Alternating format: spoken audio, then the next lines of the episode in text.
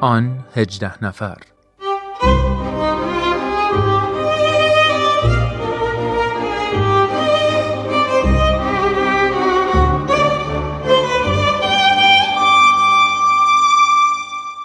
دوستان عزیز شنوندگان خوب رادیو پیام دوست روز و شب شما بخیر وقتتون به خوبی و خوشی. خوش اومدید به یک قسمت دیگه از مجموعه آن 18 نفر. برنامه ای که سعی می‌کنه با زندگی و نقطه نظرهای حروف هی 18 مؤمن اولیه به حضرت باب بیشتر آشنا بشه. خیلی ممنونم که این هفته هم همراه برنامه ما هستید. من هومن عبدی هستم. ازتون دعوت می‌کنم که تا پایان برنامه امروز همراه من و کارشناس خوب برنامه جناب خورسندی عزیز باشید.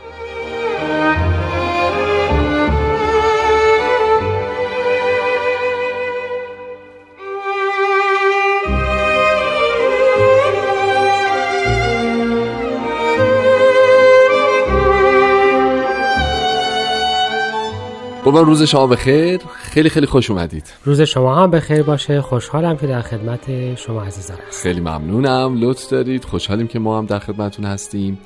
قربان اگه نظرتون باشه هفته گذشته ما مرور مختصری کردیم بر زندگی ملا حسین. از این گفتیم که این اولین مؤمن حضرت باب از سوی سید کاظم رشتی مأموریت پیدا کرد اومد به ایران. از اون دو عالم بزرگ تاییدیه گرفت.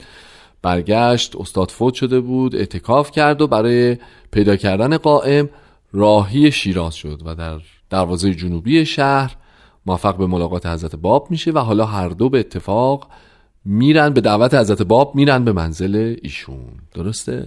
بله کاملا درسته.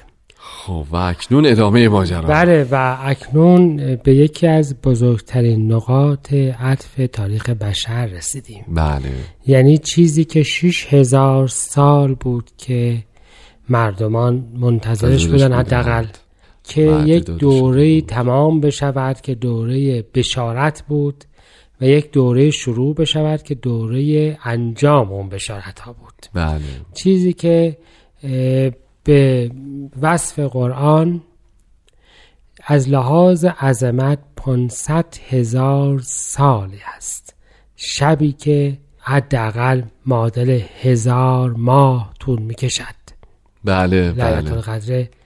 من می‌خوام عرض بکنم که ما الان در آستانه اون شب هستیم دو نفر به نسبت زمان خودشان و حتی الان جوان یعنی حضرت بابی که 25 سال داشتند بله. و ملا حسینی که اوائل سی بود درست این دو جوان در منزلی در شیراز, شیراز.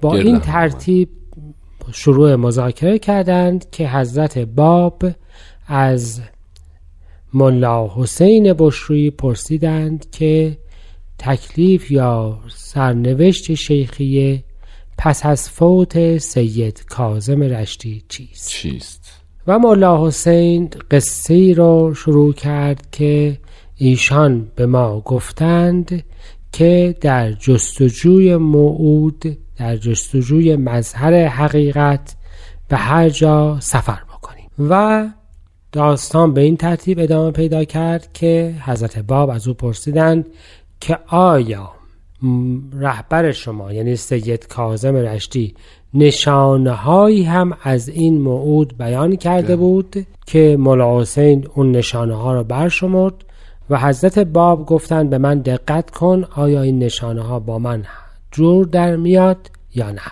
این نشانه ها مثل سیادت جوانی عدم وجود نقص ظاهری و سلامت رفتاری و اخلاقی بله. در وجود حضرت علا خب البته جلوه داشت و, مولا حسین منکر هیچ کدام از اینها نبود درست. اما اما مهم اینجا بود که مولا حسین جز بر این نشانه ها برای خودش هم دلایل یا نشانه های وجود آورده درسته. حجتی برای خودش تعریف بله، کرده بله. یعنی او برای حق شرایطی تعیین کرده بود.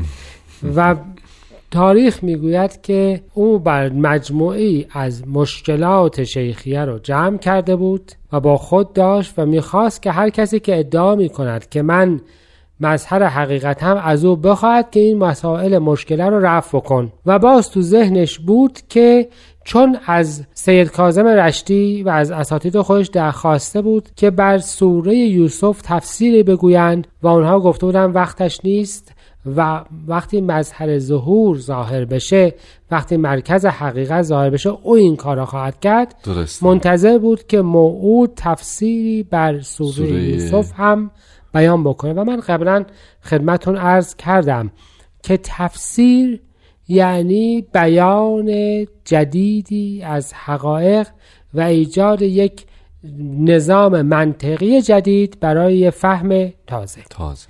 اما جز اینها ملا حسین ثمره هزار سال انتظار شیعه برای ظاهر شدن موعودی با شرایط خاص هم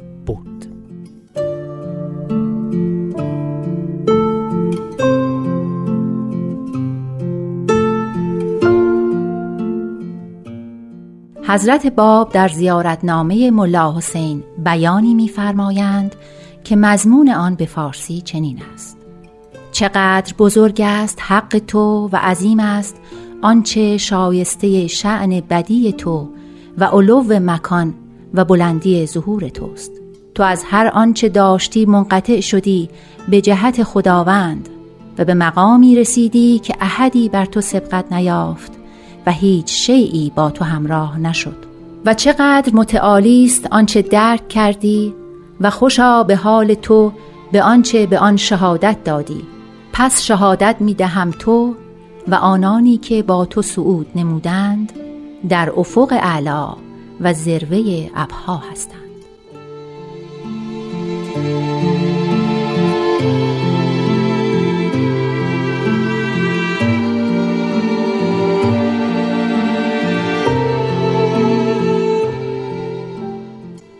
شنونده های خوب ادامه میدیم بحثمون رو با استاد خورسندی در مورد اون شب تاثیرگذار و تاریخ ساز پنجم جمادی الاولای سال 1260 آقای خورسندی پس با این اوصاف ملا حسین هم برای شناخت قائم آل محمد یه چارچوبی در نظر گرفته بود دیگه درسته یعنی بله. یه, یه سری ذهنیاتی خودش داشت که اینها تبدیل شده بود به متر معیاری برای سنجش صحت گفتار اون کسی که مدعی مدعی قائم بودن بله به یه معنای یک معیارهای بشری را در نظر آها. گرفته بود تا قائم موعود رو به این وسیله بسنجه با اون که- بسنجه. درسته. حتی این بشری که میفرمایید یعنی آیا بخشش از به قول شما ابهامات مذهبی ناشی می‌شده بسیار خب ابهامات مذهبی بشر یعنی. ابهامات مذهبی یکی از علمای یه دین. بله بله بله اینی که خود خداوند به عنوان نشانه ها مطرح نکرده بود. بله بله درسته. خب برگردیم به همون شب معروف و مهم. برمیگردیم پس، به همون شب. بله این همه معیارهای این هزار رو سال ظاهربینی بله. در این کلام مولا حسین شاید جلوه کرد که به روایت یک کمی با تندی گفت که این چیزی که شما می‌گویید مقام بسیار عظیمی است. درسته. یه به یک معنا انکار کرد. که این چیزی که شما می‌گویید بزرگتر از آن است که به این راحتی بشه گفت. بله بله با دید مولا حسین و یعنی. تاریخ نقل می‌کنه از خود مولا حسین که بلا فاصله خودش حداقل از این گفته خودش پشیمان شد. یعنی از سر اون چهل سال اون چهل روز اعتکاف و حسن نیتش و همینها این بود که خودش متوجه شد که وقتی کسی چنین چیزی ادعا می کند به فرض این که اصلا ادعایش باطل هم باشد باشه. نفس وجود چنین ادعایی لازمش رعایت کمال احترام و ادب و عدم خشونته بله و همین جهت هم دیگر اون مطلب رو کنار گذاشت نقل می کنند که بعدها می گفت که اون مدارسی که من در آن تحصیل کردم خراب بشود که من از مجموعه آموخته های آن مدارس با قائم آل محمد و ظهور جدید بحث. نکنم ولی به هر حال با کمال ادب و احترام یک دفترچه رو از جیبش در آورد که همون نکات که مجموعه. همون نکات مشکله به نظر خودش بود و گفت که اگر ممکن است به محتویات این رساله یک نظری. بیافکنید یعنی حالا با ادب ولی در این حال ملاک خودش رو همچنان بله به یه بله. معنا ادامه داد بله و تاریخ نقل می کند که حضرت علا یه نگاهی به اون رساله انداختند و بستنش و گذاشتند کنار و بسیار ساده و بسیار واضح در طی بیانات کوتاهی همه اون مشکلات رو رفع. کردند و اون رو در دریای حیرت و شادمانی در از فرو بردند. ولی در عین حال مهمترین نکته تربیتی دیانت جدید رو هم یادآور شدند که فرمودند البته من اینها را جواب دادم. بله. اما هیچ وقت بندگان قرار نیست که خداوند رو امتحان, امتحان بکنند. و ملاک برایش تعیین کنند.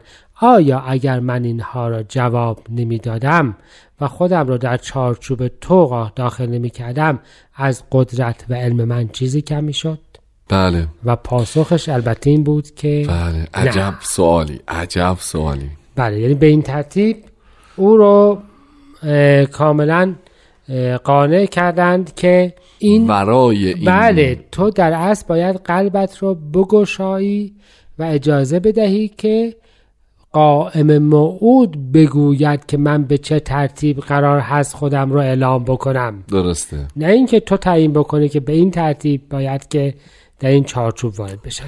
چقدر جالب شده که اینکه یک آموزه جدید انگار بله. بشری. آموزه بسیار مهمی از این همون آموزه ای. هست که در ادیان گذشته اتفاق افتاد و همیشه باعث شد که موعود رو انکار بکنند. بله. و این بار در از حضرت باب این رو توضیح دادند که اصولا قرار نیست که موعود در انتظارات شما ظاهر بشه. موعود به همان ترتیبی ظاهر میشه که خدا خواسته و خودش خواسته.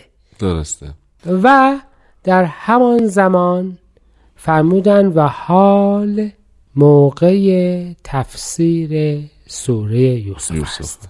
سوره ای که تنها داستان عاشقانه تاریخی توراته و همیشه مفسرین از مجموعه این داستان که روایاتی بعضا امتحان کننده براشون داره در تعجب بودن.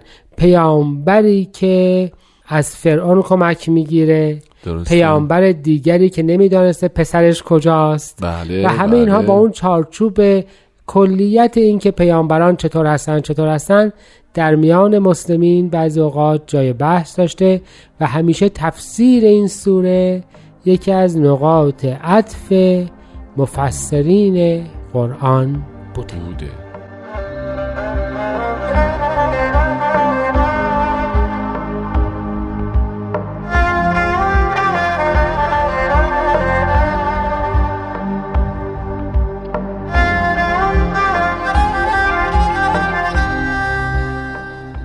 دوستان خوبم ممنون که همچنان با برنامه آن 18 نفر همراه هستید.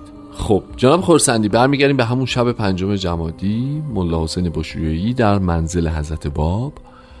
بعد اون متر و معیارهایی که برای خودش در نظر داشته سوالها ایرادات اشکالاتی که بوده که باید قائم می‌تونسته از عهدش بر بیاد. و حضرت علا پاسخ میدم و در این حال بهش یادآوری می‌کنم که تو نباید حق رو امتحان بکنی درسته؟ و بعد تفسیر سوره یوسف ملا حسین که چیزی بابت نیاز به این تفسیر بابت حجت بیان دلیل برهان بیان نمی‌کنه که نه تو ذهنش بوده که موعود خودش می‌فهمه و میگه و دقیقا حضرت علا خودشون همین کار رو کردن بله آها. یعنی به صرافت تبدیل گذاشته بوده این مطلب رو به علم لدنی اون کسی که ادعای حقیقت. می‌کنه، درسته، بله. درست. و بعد از اینکه اون ابهامات اولیش پاسخ داده میشه توسط حضرت علا حضرت باب می‌فهمند که حالا موقع نزول تفسیری بر سوره, سوره یوسف, یوسف. که در آن شب اظهار امر تفسیر اولین آیه اون رو نازل میفرمایند. درسته. یعنی اینکه تفسیری که اصطلاحا بهش میگیم سورت الملک که بر اولین آیه سوره یوسف یوسف نازل شد. و به این ترتیب کتابی که بزرگترین اولین و در عین حال بزرگترین کتاب دیانت بابیه ایجاد میشه. می‌دونید که کتاب احکام در دیانت بابی بیانه. بله. و اکثر افراد هم بیان رو اسمش رو شنیدن. ولی اول و اعظم و اکبر کتب حضرت باب همین تفسیر سوره یوسف که به نظمی جدید نازل میشه و کل هر آنچه که در قبل بوده رو به یک معنا با خودش تغییر میده. این اولین کتابی است که پس از نزول قرآن کریم در دنیای اسلام نوشته شده و مانند قرآن سوره و آیه تقسیم شده. آها. یعنی بر مثل قرآن بر مبنای سوره و آیه است.